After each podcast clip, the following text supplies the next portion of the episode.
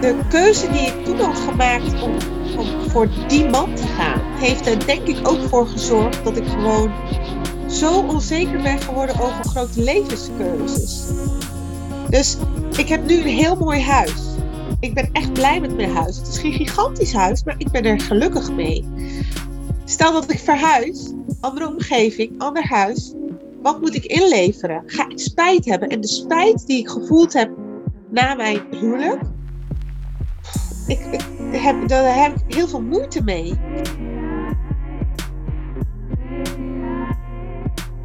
Dus misschien dat ik een beetje bang ben om bepaalde negatieve uh, gevoelens te gaan krijgen naar aanleiding van een keuze die ik heb gekregen. Vooral spijt. Vooral spijt lijkt mij om nog een keer mee te maken heel erg vervelend. Ik denk, hoe vaak, hoeveel spijt moet je in je leven nou in de hemelsnaam meemaken?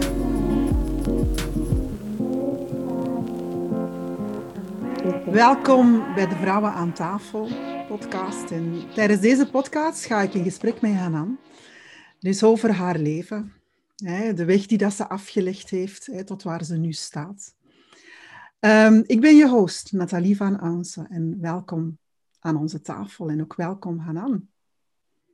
Ja, goedemorgen, dankjewel.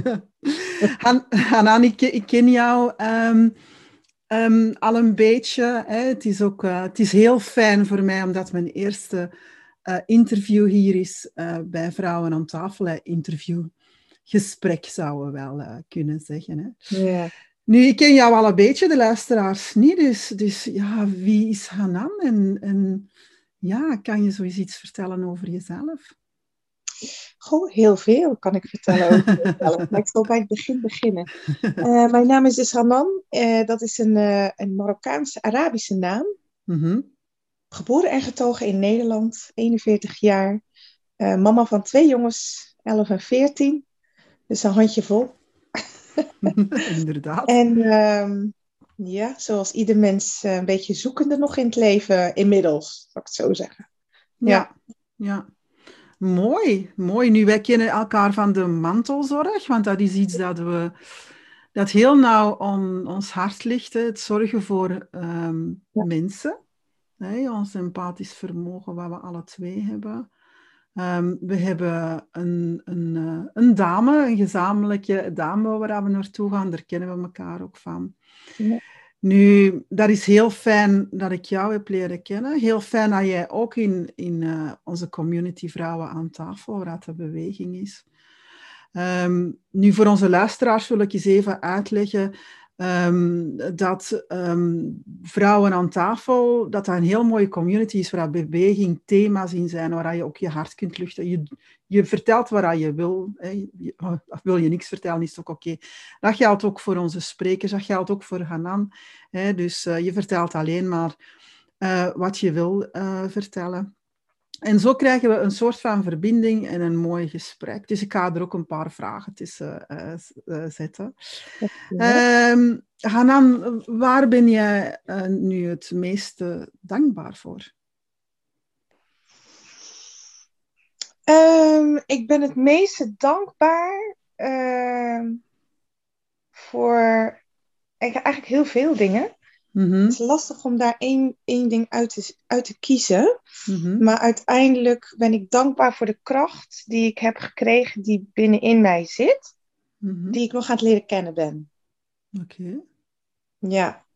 En waarom zeg ik dat? Um, door de dingen die ik heb ervaren, de vele dingen die ik heb ervaren en het traject dat ik heb belopen, daarin um, ja, leer je jezelf kennen, maar ook de kracht die je zelf bezit. Mm-hmm. En uh, daar ben ik wel heel dankbaar voor. Want als ik die niet had gehad, dan had ik niet gestaan waar ik nu sta, denk ik. Mm-hmm. Ja, ja. Je bent alleenstaande moeder. Ja, ja. Is dat een uh, bewuste keuze?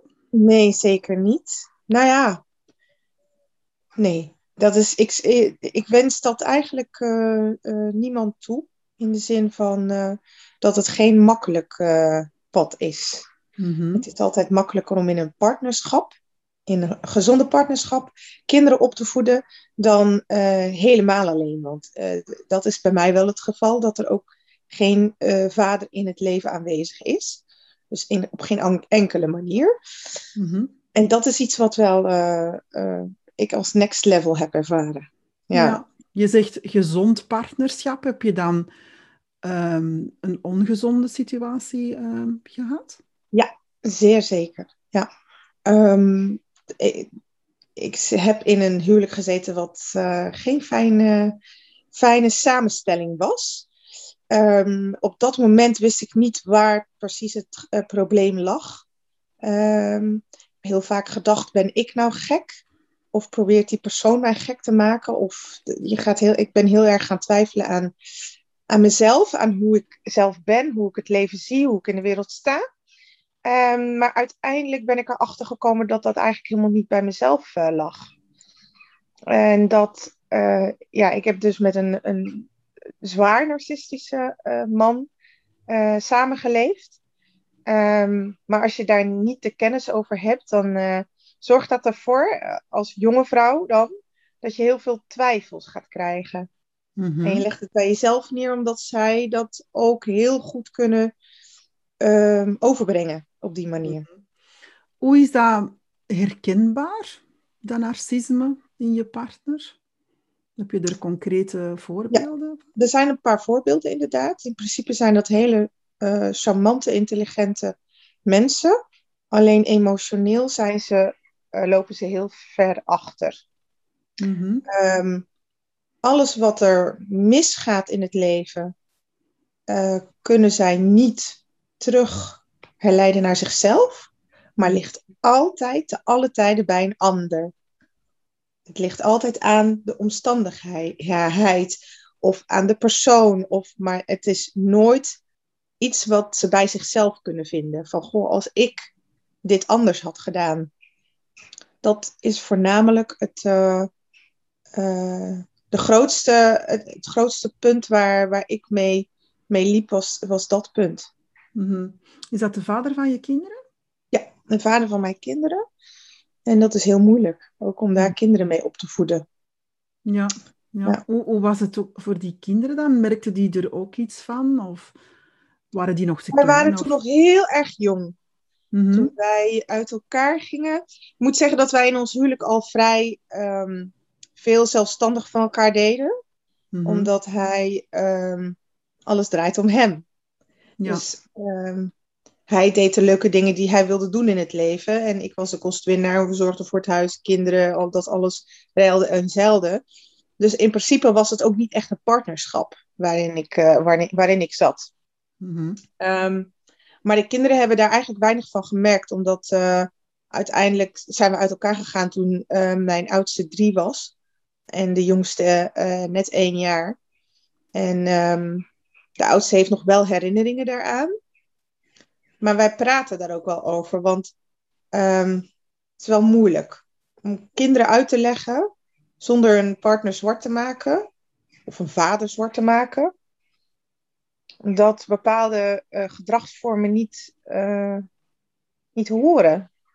Ja, ja, dat lijkt hem ook wel moeilijk. Omdat, dat is niet je bedoeling om, om je partner zwart te maken. En langs de andere kant ligt daar een hele zware emotie voor ja. jou op. Ja, enorm. Um, het, bij, voor mij, ja, het is heel, heel uh, helder. Voor mij, ik wil niets meer met die persoonlijkheid te maken te hebben. Mm -hmm. Maar we zijn onlosmakelijk met elkaar verbonden door de kinderen. Ja, ja. Um, nu is het makkelijk omdat hij ervoor gekozen heeft om terug te gaan naar land van herkomst. En um, hij um, ervoor kiest om aanwezig te zijn wanneer hij aanwezig wil zijn. En dat heb ik heel lang kunnen blokkeren. En nu zijn de, nou, mijn oudste is dan oud genoeg om zelf die beslissing te kunnen nemen, omdat hij, vooral hij heeft herinneringen die geromantiseerd zijn. En Ja. die eh, heeft ook behoefte aan een vaderfiguur in zijn leven, die hij nooit heeft gehad. Eh, ik ben in de tussentijd ook altijd alleen gebleven om voor de kinderen te kunnen zorgen.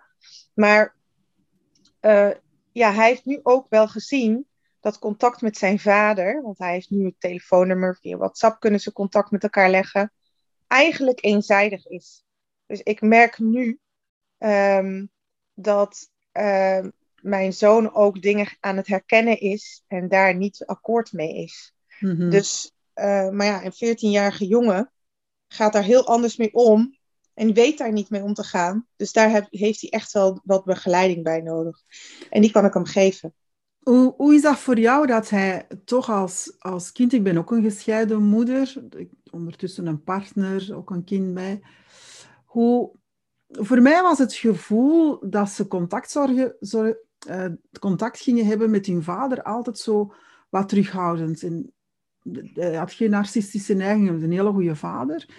En toch voelde dat moeilijk als ehm, scheiding, ook als, alsof dat je gefaald had als partner. Hè? Ik ben heel lang boos geweest op mezelf.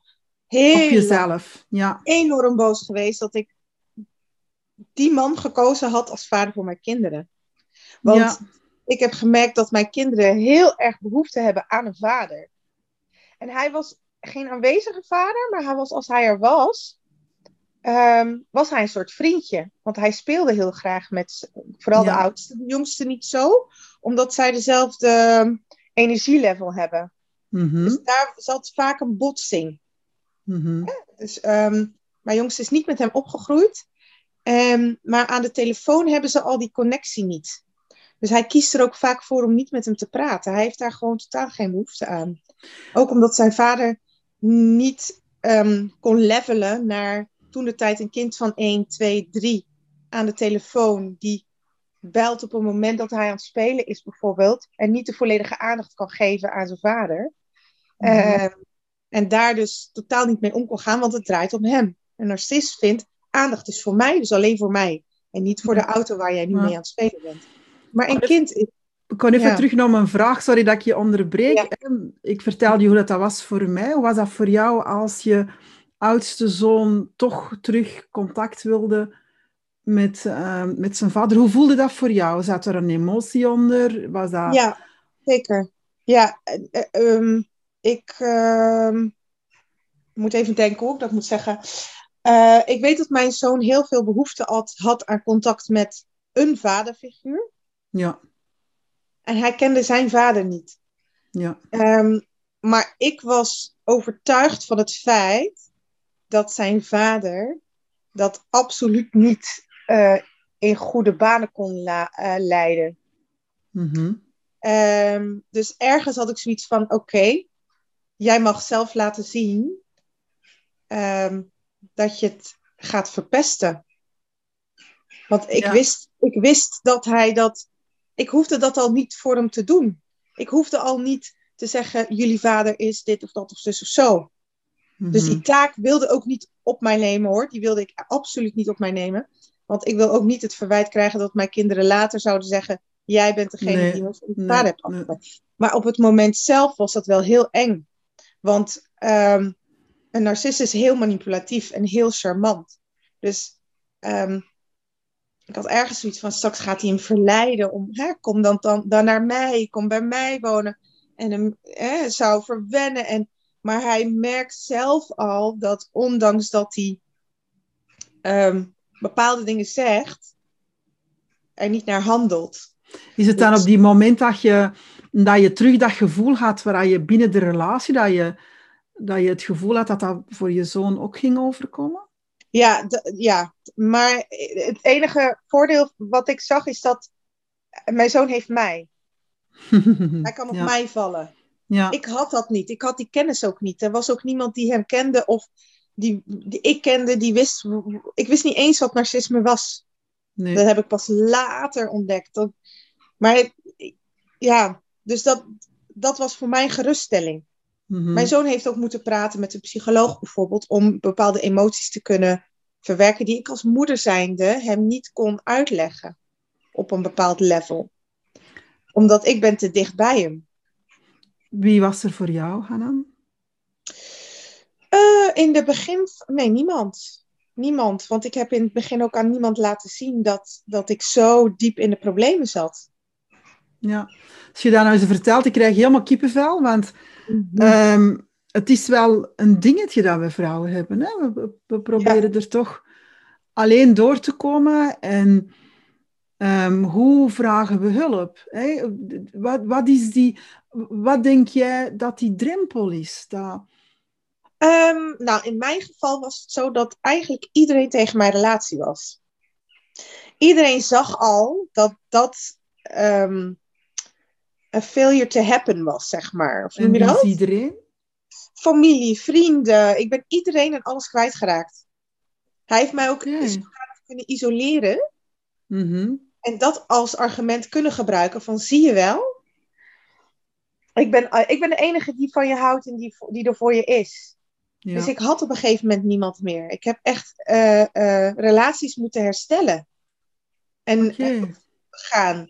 Maar ik, heb, ik ben heel hard voor mezelf geweest ook. Maar ik heb er een hele wijze les uit gehaald. Ik ben er enorm door gegroeid. En, ehm, maar op dat moment is dat wel heel zwaar. Eh, en ik had, ik had zoiets van, kijk, ik heb voor hem gekozen. Toen het lichtje bij mij ging branden, was het, ik heb voor hem gekozen. Ik heb dit allemaal zelf aangericht. De keuze was aan mij. Niemand heeft mij gedwongen. Dat was in de beginfase van het besef. En daarna ging ik beseffen van, nee, dat is gewoon omdat die mensen zijn zo krachtig qua, qua, ja, hun energie is in het begin heel mooi en verblindend. Mhm. En daarna eh, heb ik heel lang in het donker geleefd. En op een gegeven moment komen er licht, lichtstraaltjes naar binnen. Mhm. En dan steeds meer valt hij door de mand. Want je kunt niet blijven zeggen: Ben ik nou gek? Of maakt hij me gek? Heb ik altijd gezegd. Ik ben diep gegaan hoor, in de donkere periode dat ik nog niet besefte waarin ik zat. Ik werkte dan in Berg op Zoom, in het begin in Breda, daarna in Berg op Zoom vanuit Hulst. Altijd enkele reis, anderhalf uur onderweg. En daar had ik lang, lang om na te denken. Dat is nog voor eh, de tijd dat je op, eh, in de auto eh, YouTube kon aanzetten. Of dan had je de radio of Ja. een cd-speler. Of, eh, Mhm. En dan heb ik heel veel kunnen nadenken. Heel veel kunnen reflecten om waar, wat mijn leven nu is. En ik heb periodes gehad waarvan ik dacht van... En ik, ik ben moslim. Ik, ik he- geloof heilig in God. En ik geloof, binnen mijn geloof... eh, is zelfmoord een, een, een ding wat niet bespreekbaar is. Want dan ga je gewoon naar de hel. En dat is even zwart-wit gezegd. Hè? Ik bedoel, Ja. het is even niet om... eh, maar op dat moment dacht ik...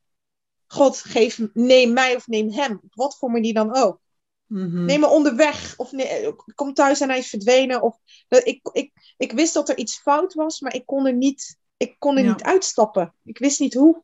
Omdat er niemand was die me daar ehm, in kon adviseren. Maar ik was ook niet open daarover. Nee. Zo open als ik nu ben, zo gesloten was ik toen. Wat heeft jou de kracht gegeven om dan toch eruit te stappen? Dan, en ik bedoel uit de relatie dan? Eh, het, het werd te veel. Ik En eh, hoe ben iemand je die. eh, ik ben, je lichaam, dat het te veel. Hoe merkte je dat aan je lichaam? Wat, wat was er dan juist? Wat, wat was je gevoel? Wat, wat, iets dat je deed of iets dat je ehm, Ik ervaarde? was ook gewoon niet gelukkig. En bij mij, bij mijn, mijn, mijn spanningsbeeld zit in mijn schouders. Ja. En ik kon niet meer, ik kon niet meer werken. Ik kon niet achter de computer zitten. Ik kwam thuis, ik kon niet achter de computer. Ik kon niet afwassen. Ik alles, alles strijken. Dit is mijn, mijn, mijn knoop, zeg Ja. maar. En die Mhm. had ik continu. Op dat moment wist ik natuurlijk niet dat dat, dat, dat was.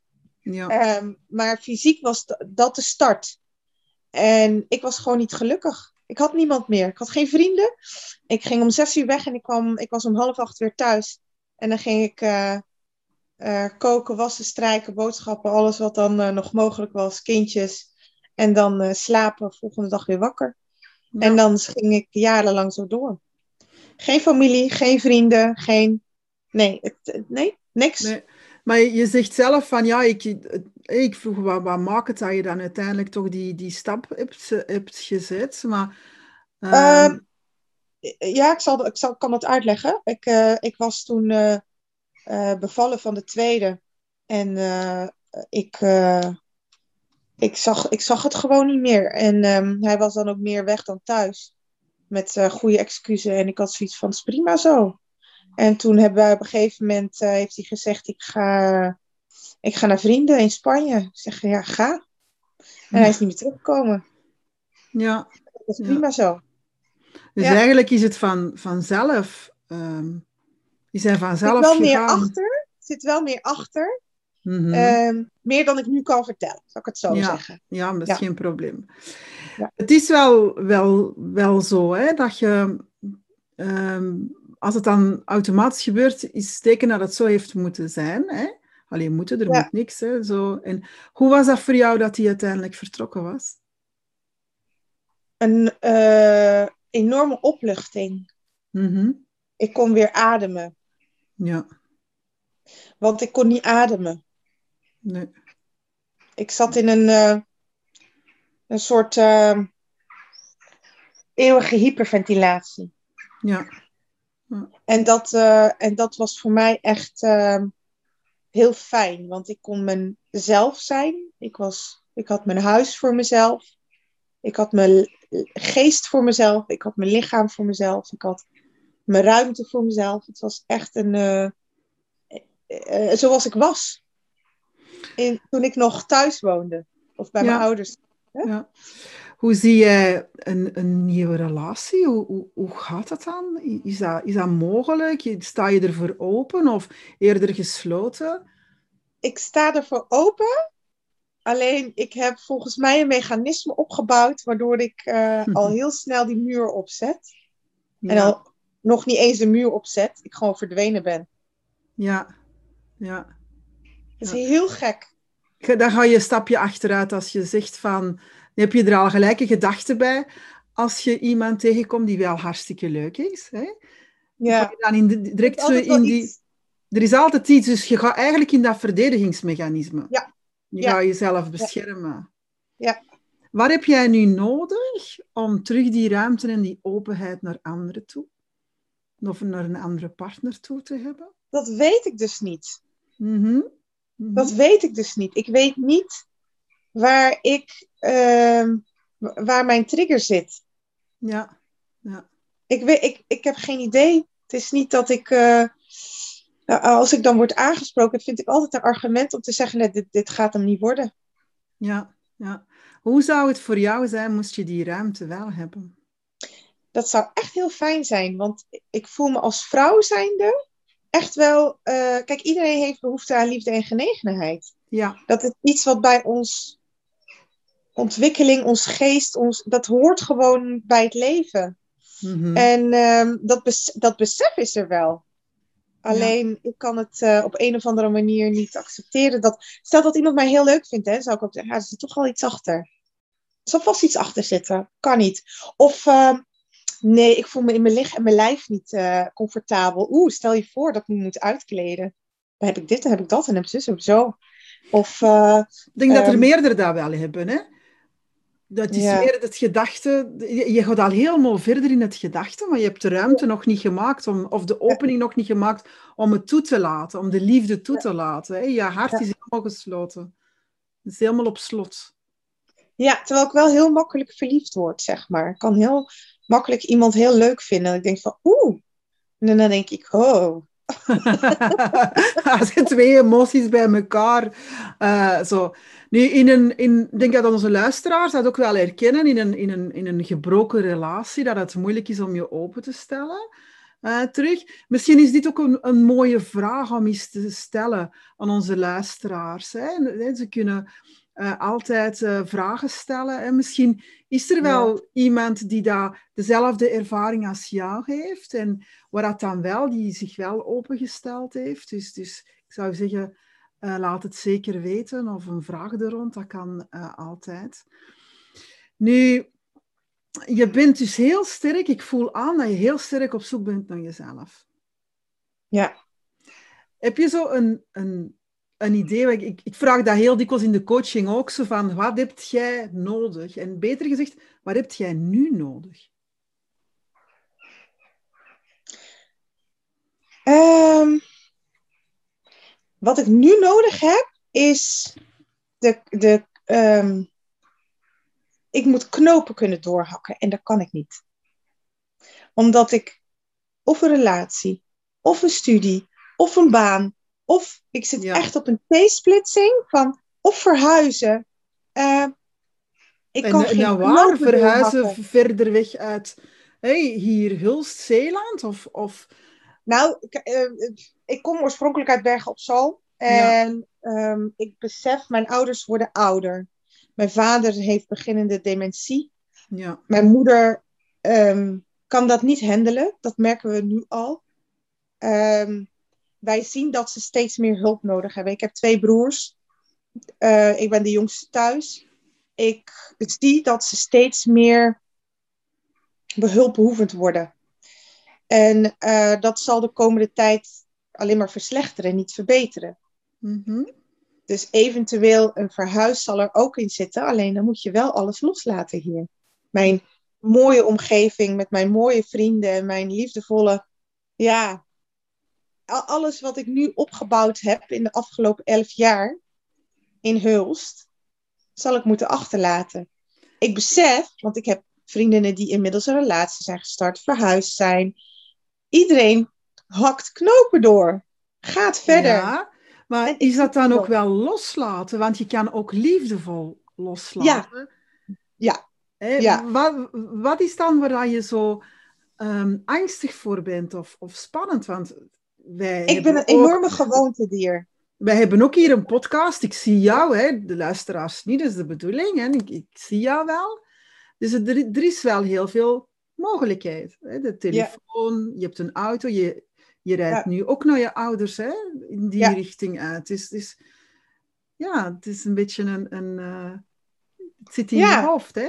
Ja. Het zit zeker in mijn hoofd. Dat eh, besef ik en erken ik absoluut. Ja. En heb jij al eens een keer zo, ehm, want ja, ik zeg altijd, eh, als, als, we, als we niet dromen, dan zijn we niet in beweging. Dus blijf dromen en, en blijf bewegen. Nu, ja, als ik vraag welk plekje ter wereld wil jij naartoe, dan zeg je gewoon die richting uit, naar mijn ouders. Of is dat nu nog iets? Ja, dat is moeilijk. Als mijn ouders in Huls zouden wonen, als ik maar voor ze kan zorgen, denk Ja. ik. Dus het zorgen voor is voor jou wel. En hè, het is ook ermee dat je mantelzorg bent geworden. Het wel heel erg, hè, dat, dat merk je ook je kinderen en je zorgt er wel eh, heel goed voor. Hè. Nu ja, de, de tijd die dat je momenteel doorbrengt met familie, is dat dan ehm, niet genoeg ehm, voor jezelf? Of is dit, hoe, hoe is dat voor jou? Ehm, het is, ehm, eh, ja, wij zijn als gezin, als enige familie, eh, dat is het enige familie wat ik in Nederland heb. Ja, Verder is er geen familie. En wij zijn een familie die vrij close met elkaar zijn. Wij mhm, zijn met drie kinderen, mijn ouders. Nou, we hebben inmiddels eh, drie, zes, acht kleinkinderen, hebben mijn ouders. mhm. Over het algemeen jongens. Dus mijn kinderen trekken heel erg die kant op. Dus het is Mhm. niet alleen ik die zegt, ehm, ik, eh, dat, dat familiegevoel, hè, ondanks dat ik daar in het weekend gewoon naartoe ga, ehm, ja, door de week. Mijn kinderen hebben aangegeven dat ze echt wel de behoefte hebben om gewoon naar oma te kunnen fietsen. Of naar opa, met opa naar de voetbal te kunnen. Of omdat ze hier totaal geen familie hebben. In Hulst hebben we vriendenfamilie eh, niet. mhm. Ja. ja, dat, is wel een eh, dingetje, hè? ja, dat, dat, eh, dat spreekt hen enorm aan. Mhm. Ja, het familiegebeuren. Hanan, hoe zie jij jezelf binnen tien jaar van nu? Binnen tien jaar, Ja. eh, dan doe ik wat ik leuk vind om te doen in het leven. En ik denk dat dat ook wel iets zal zijn met het helpen van mensen. Of dat dat Mhm. dan nu mantelzorg is, of dat dat eh, iets anders is. Want ik zei van, goh, ik zou graag een studie willen volgen, maar ik kan geen keuze maken. Maar dan doe ik wel iets wat ik heel erg leuk vind. En dat heeft wel iets te maken met iets voor mensen betekenen. En ehm, waar ik woon, weet ik niet. Maar dat vind ik dan het minst belangrijke. Maar ik denk wel dat ik dan in een, in een rustiger vaarwater zit, mentaal ook. ja. Hm. En wellicht zit daar wel een hele leuke partner bij. ja, ik hoop het echt, ehm, echt voor jou. En ja, het is toch wel dat dingetje. Hè? Het, is, het is je droom naartoe. En ehm, er is nog zo heel veel dat je kan uh, gaan ontdekken in jezelf. Ja. Um, ook. Ja, Wat een heel belangrijke, ja, een heel belangrijk aspect is eigenlijk. Hè?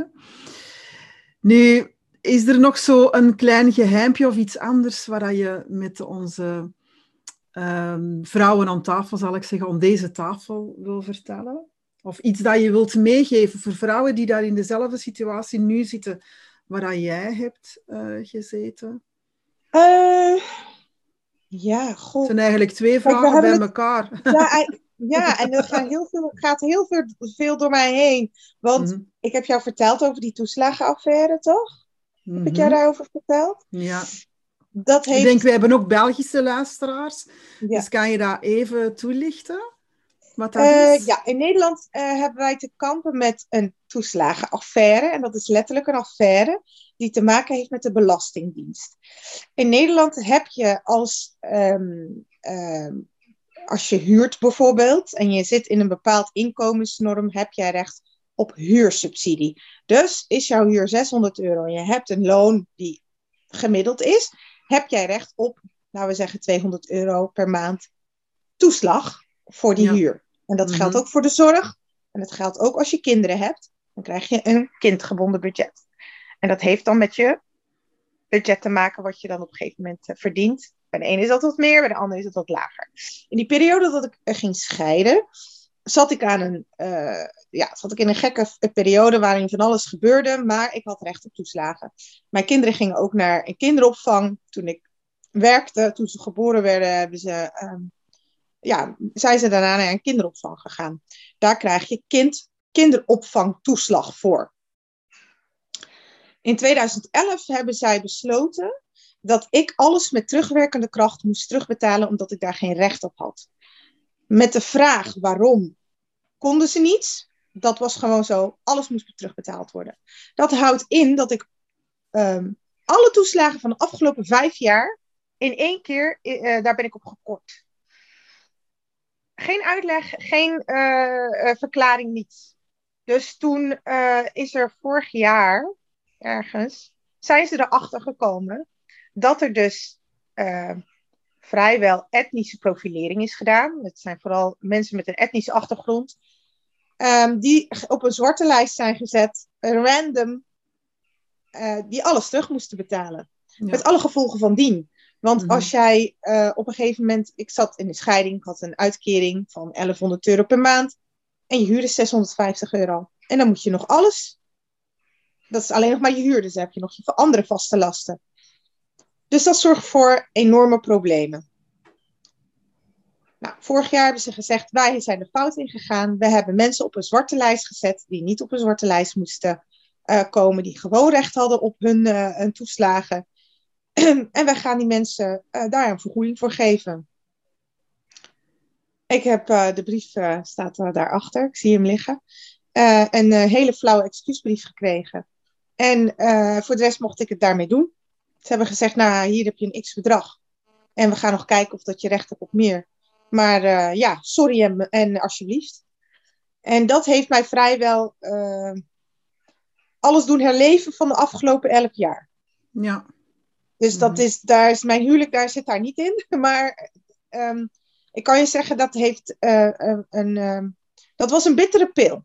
Ja. Een hele bittere. Ik denk dat ik nog nooit zoiets bitters heb geproefd. Um, dat was moeilijk. Ik word er een beetje emotioneel van, want het is echt heel moeilijk geweest. Ja. ja. Sorry. dat is niet erg. Dat is niet erg. Het is heel verstaanbaar. Er zijn er nog meer in dit verhaal. Hè? Alleenstaande ouders en zo. Geeft dat, geeft dat jouw kracht om te weten dat je niet alleen bent? Of voel je er helemaal alleen in? moment hoor. uh, ja, het is. Uh, het was een opluchting, omdat je.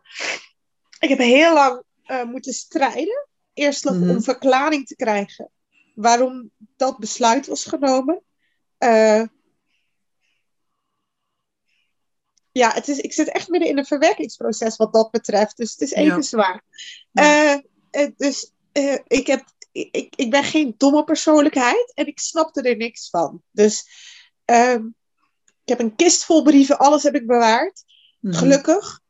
Ehm, maar er was geen uitleg. Uh, wat, waarom ik zo blij... We zijn begonnen met waar ben je tevreden mee, waar ben je blij mee. Is bij kracht.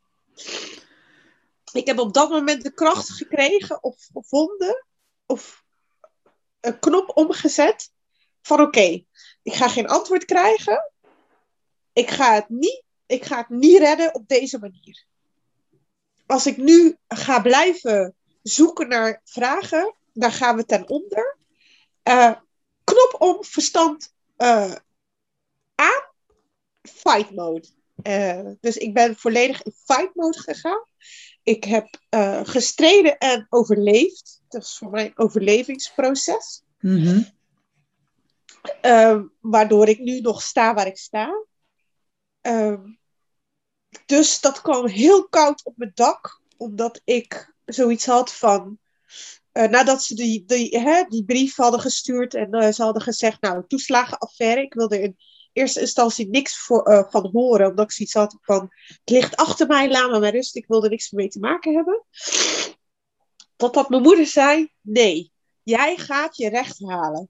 Jouw recht, ze hebben jou te veel aangedaan, mm kinderen hebben te veel moeten laten. Ze hebben geen normale jeugd gehad in de zin van en geen vader in hun leven die fatsoenlijk uh, kon doen, maar ook best wel veel moeten missen. Ja. We hebben geen familie kunnen bezoeken. Wat ik zei, we, zijn, we hebben alleen ons gezin in Nederland. Dus we hebben mensen moeten uh, op afstand afscheid moeten nemen. We hebben geen uh, leuke dingen kunnen doen. We hebben ze wel kunnen doen, maar dankzij anderen. Hè? Ja. Ten koste van iets anders. Ja. Want de kinderen niet meekrijgen, maar ik wel.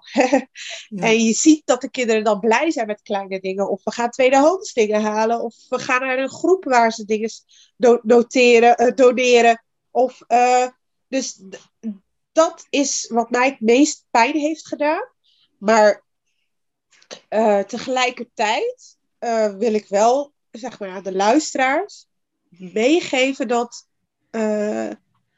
geloof in ik geloof heilig in wat je geeft, ontvang je terug. En ik heb altijd geprobeerd het goede te geven, positief te zijn, ongeacht, ongeacht de situatie, uh, altijd denken in het positieve. Ook mhm. niet, uh, ja, ik heb, ik heb bij mensen gewerkt, uh, nooit mensen bedrogen of bestolen. Dus ik had zoiets van, als ik het goede geef, zal uiteindelijk het goede terugkomen. Mhm. En dat heb ik echt ervaren. Ik heb heel veel mooie mensen, heel veel mooie uh, ervaringen in mensen teruggezien. Omdat ik dat altijd, daar geloof ik heilig in. En geduld. Ik heb, mijn geduld is enorm op de proef gesteld. En daar waar ik vroeger totaal geen geduld had, heb ik zoiets van, ja, weet je, komt wel goed. En uh, ik, ik wacht wel. Ik heb ook op een gegeven moment een tijdje als mensen dus vroegen van, goh, uh, en vind je het niet erg dat je dan nu dit soort werk doet, hè? ongeacht je opleiding? En dan zeg ik, ja, mijn tijd komt wel. En dan werd ik echt letterlijk voor gek verklaard. Ja. Maar niet weten wat mijn situatie natuurlijk was, nee. dacht ik van, nou goed, verklaar me maar voor gek ik weet wat de situatie is. En ik, ik weet waarom ik nu geduldig moet zijn. En ik weet waarom ik nu voor mij, hè, uh, zij, zien het, zij zien het als, um, hè, laten we zeggen, ik ben gaan schoonmaken bij mensen. Oh, waarom ga je de hele dag schoonmaken? Je hebt een hele mooie opleiding gedaan. Ga gewoon lekker werken. Helemaal geen zin om uit te leggen wat heel dat riedeltje is. Nee. Dus ik heb mezelf al aangeleerd van, doe wat in je hoofd zit, wat je moet doen op dat moment. En uiteindelijk, wie goed doet, goed ontmoet. Ja, ja. Ja. Ja, dat, is een, dat is een hele mooie, hè? Wat je nu zegt. Um, ik hoop dat uh, onze luisteraars hier ook de kracht uit halen. Ja. En um, ik wil jou vertellen dat je een enorme sterke vrouw, heel inspirerend bent. En je blijft gaan met die banaan. Ja. je, blijft, je blijft altijd gaan en dat vind ik wel um, heel mooi. Nu, ik wil jou bedanken met mijn hart en ziel voor dit Dankjewel. heel mooie gesprek en de eerste interview. Het doet me enorm. Ik vond het ook heel fijn om eh, niet alleen nu, maar onze samenwerking, hè, dat dat zo goed verloopt. Ja, Eh, dat we goed kunnen communiceren, goed kunnen praten. Ehm, en je bent een hartstikke mooi, sterk mens. dankjewel. Nathalie. Dus bedankt. bedankt bedankt. om dit eh, te doen. Ehm, ik wil de luisteraars bedanken om te luisteren. Heb je vragen voor Hanan of voor mij? Stel ze dan eh, gerust. En ehm, ja, remember, je bent goed zoals je bent. Dank je wel, Hanan. Dankjewel, Nathalie.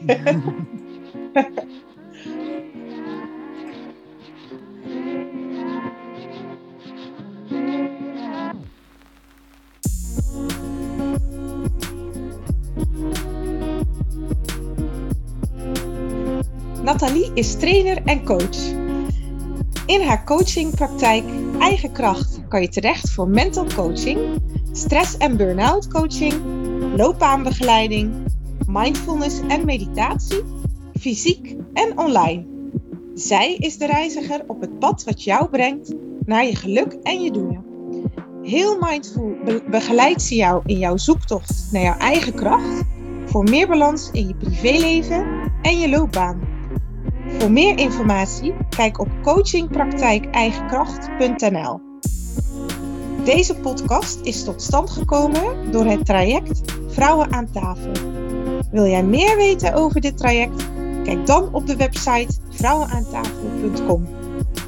Heb jij vragen? Schrijf jij graag een review? Of heb je een vraag aan mij eh, als spreker? Of wil jij ook je levensverhaal vertellen? Stuur dan een mail naar nathalie.vrouwenaantafel.com. Abonneer je nu op de podcast Vrouwen aan tafel. Bedankt voor het luisteren naar mijn verhaal. Ik hoor het graag als u nog vragen hebt over mijn verhaal. En ik wens je nog een inspirerende dag verder.